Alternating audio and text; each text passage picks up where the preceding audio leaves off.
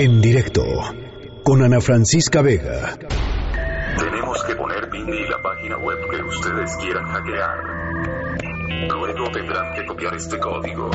Monitorear el Internet para identificar aquellos este, grupos de personas, aquellas eh, comunidades que están generando algún tipo de actividad maliciosa en Internet. Esa es la importancia de nosotros, el poder identificarlos, poder prevenir a toda la ciudadanía Bueno, pues una de las broncas con las que nos topamos más frecuentemente en Internet tiene que ver con los sitios apócrifos, o sea, sitios que fueron subidos, que intentan eh, hacernos creer que son sitios legales, legítimos, por ejemplo, de una tienda o, por ejemplo, de distintas instituciones gubernamentales, y en realidad son sitios eh, que levantan grupos criminales para cometer pues, cualquier cantidad de ilícitos. Resulta que la División Científica de la Policía Federal eh, acaba de detectar un sitio web que se hace pasar por el área de aduanas del Servicio de Administración Tributaria del SAT. Eh, ¿Y para qué lo hace? Bueno, pues lo hace para cometer fraudes a través de la venta de bienes que por supuesto pues no existen, es decir, oferta bienes que uno creería que pudieran estar en posesión del SAT, pero en realidad no, eh, pues no, no existen, no están. El sitio web sigue activo. Es www.aduanas-mexico.org por si se lo topan por ahí simplemente para que sepan que es un sitio apócrifo. Para platicar sobre este tema está en la línea de en directo y le agradezco muchísimo la suboficial Marlene García Castillo del Centro Nacional de Respuesta de Incidentes Cibernéticos de la Policía Federal. Suboficial, ¿cómo está? Buenas tardes. Hola, buenas tardes, Ana Francisca. Un saludo a tu auditorio. Este, pues sí, eh, como ya lo comentaste, como parte de las acciones que impulsa el secretario de, de Seguridad Pública y Protección Ciudadana, el doctor Alfonso Durazo Montaño, así como el licenciado Arturo Jiménez Martínez, titular de la Comisión Nacional de Seguridad, han impulsado eh, a través de la División Científica el monitoreo de la red pública de Internet a fin de, de evitar y prevenir delitos en el ciberespacio. Y ese fue uno de los sitios el que acabas de mencionar efectivamente fue uno de los que se identificó que trae logos eh, pues del SAT, de las aduanas. de, las aduanas, eh, haciendo o ofertando maquinaria pesada, automóviles.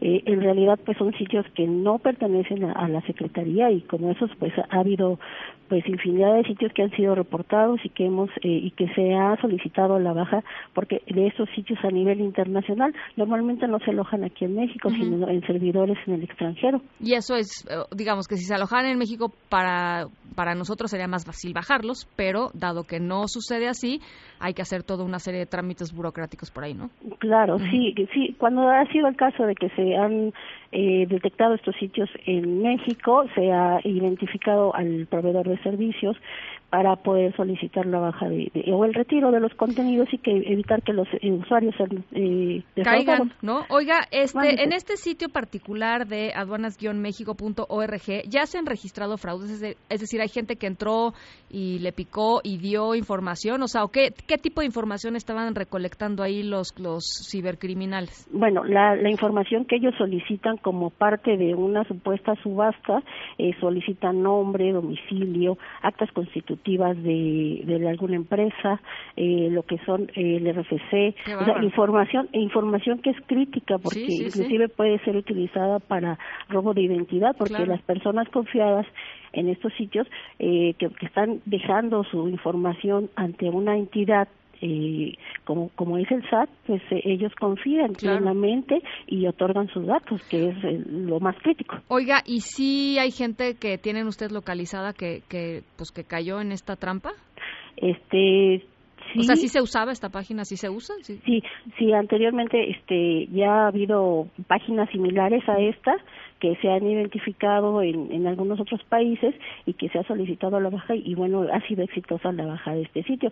Eh, eh desafortunadamente los tiempos de respuesta de del proveedor que aloja este este sitio web pues depende de que infrinjan o no sus leyes a nivel eh, a nivel empresa. Entonces nosotros aludimos a, a, pues las leyes internacionales para poder eh, solicitar estas estas bajas. Y sí eh, efectivamente ya hay un equipo de que, que investiga que se dedica a, a detectar estos sitios a llevarlos a este a acompañarlos al Ministerio Público y que se detengan a las personas que están pues realizando este tipo de fraudes. Eh, porque estoy entrando justo ahorita, el suboficial eh, está activo y la verdad es que pues se ve pues se ve muy bien, digamos, no no se ve como se, dice comúnmente chafa, las maquinarias, se ven, bueno, venden hasta cobre.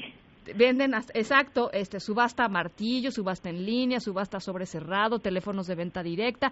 ¿Cómo le hace alguien que quizá no tiene, pues por supuesto, ni las herramientas tecnológicas ni, ni, ni conocimientos como para saber que está entrando a un sitio inseguro, que no tiene que dejar ahí sus, este, sus datos. A mí me brinca, por ejemplo, que cualquier sitio gubernamental no termina en .org de entrada, ¿no? Es, sí, exactamente. Es muy importante que aprendamos como usuarios a leer las direcciones electrónicas que aparecen en los navegadores, que muchas veces, por ejemplo, pone, podrían poner aduanas guion eh, gov.org entonces con el guioncito quieren disfrazar el punto para que para que parezca que es del gobierno no aquí hasta dice ven a trabajar en las aduanas del SAT y todo uno le puede picar ahí quién sabe a dónde va a parar no pero sí así es entonces es muy importante pues eh, un poco de, de, parte de nuestra cultura aprender un poco a interpretar no vamos a ser expertos pero sí identificar y sobre todo lo que también debe saber debe ser importante identificar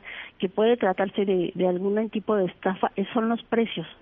La maquinaria, los automóviles, los materiales pueden ser de, de, de, precios hasta, hasta, mitad de su costo real. Entonces ahí podría eh, ser un, un indicio, un indicador de que las personas pueden decir, bueno, sospecho que este sitio puede estar mal, porque sí, efectivamente, los logos están idénticos. Hasta, bueno, van cambiando los logos conforme las administraciones o los diseños. Ah, se, actualizan. Se, actualizan, sí, así es. Oiga, suboficial, lo que sí es cierto es que efectivamente en los navegadores comunes, desde, los, más, los más populares, digamos, sí dice sitio no seguro. Sí, ¿no? Eso sí lo dice y hay que fijarse en ese candadito o, o cuando no está el candadito, ¿no? Sí, mire, eh, como parte del, trabajo que hace la, este, la, la, división científica en este en este aspecto, lo que hacemos es eh, reportar a navegadores de este y a motores de búsqueda en la internet para poder eh, poner en algunos sitios una pantalla roja que dice si este sitio te puede defraudar puede ser un phishing entonces, ese es parte de nuestro trabajo para mitigar el incidente en tanto este se puede dar la baja del sitio, en tanto no tenemos respuesta por parte del, administrador del servicio de hosting. Oiga, finalmente quisiera preguntarle, suboficial, de todo este trabajo que hace la Policía Cibernética, por ejemplo, digamos, este el año pasado, ¿cuántas consignaciones terminaron se terminaron haciendo a raíz del trabajo de la policía cibernética en términos de bandas que se dedican a robar la información de los usuarios en Internet o que están haciendo phishing o que están este, traficando con, con datos personales, en fin. Eh, mire, el, el, el, el, año pasado se deshabilitaron un promedio de 5.600 sitios aproximadamente eh, de, entre estafas y, sitios que suplantaban instituciones financieras. Y hubo detenidos, efectivamente sí hubo, de, sí hubo detenidos. Los, los detenidos que fueron eh, uno por fraude.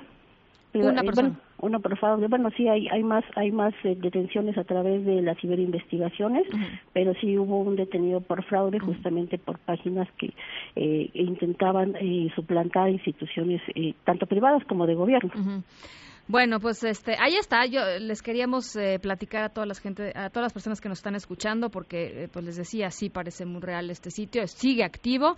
Eh, y bueno, yo le agradezco por lo pronto, suboficial, estos minutos para en directo. Ojalá podamos platicar más adelante de cómo van y pues ojalá que haya más de una consignación. Sí, sí, de hecho hay hay más en proceso, solamente que ahorita por investigaciones no podemos este pues decir cuántas más podría podría haber, pero sí este lo único que le pedimos a la ciudadanía pues que nos apoye para realizar eh, lo que son las denuncias, eh, la sospecha de sitios eh, que pudieran suplantar a estas entidades o que tengan sospecha al 088 o que puedan utilizar nuestra aplicación PF móvil en donde ya en, en para todas las plataformas en celular en donde ellos pueden poner la dirección electrónica y nosotros contestamos este su, su correo para decirles, bueno, este sitio puede ser legítimo o puede ser. Ah, bueno, pues ahí está. Ahí está. 088 entonces. Así es, o la, o la aplicación PF móvil para para celular, que ya ahorita pues todo el mundo usa más rápido el celular. De la Policía Federal, ¿no? Es PF móvil. PF móvil, así es. De acuerdo. Bueno, pues ahí está. Muchísimas gracias, suboficial. Que le vaya muy bien. Buena tarde. A usted le agradezco. Hasta luego. Buenas gracias. tarde a todos. Marlene García Castillo, suboficial, Centro Nacional de Respuesta de Incidentes Cibernéticos de la Policía Federal. Ya lo escucharon. Bajen la aplicación PF Móvil o 088 si es que se encuentran una página y tienen la duda de si es una página legal o no. En directo con Ana Francisca Vega.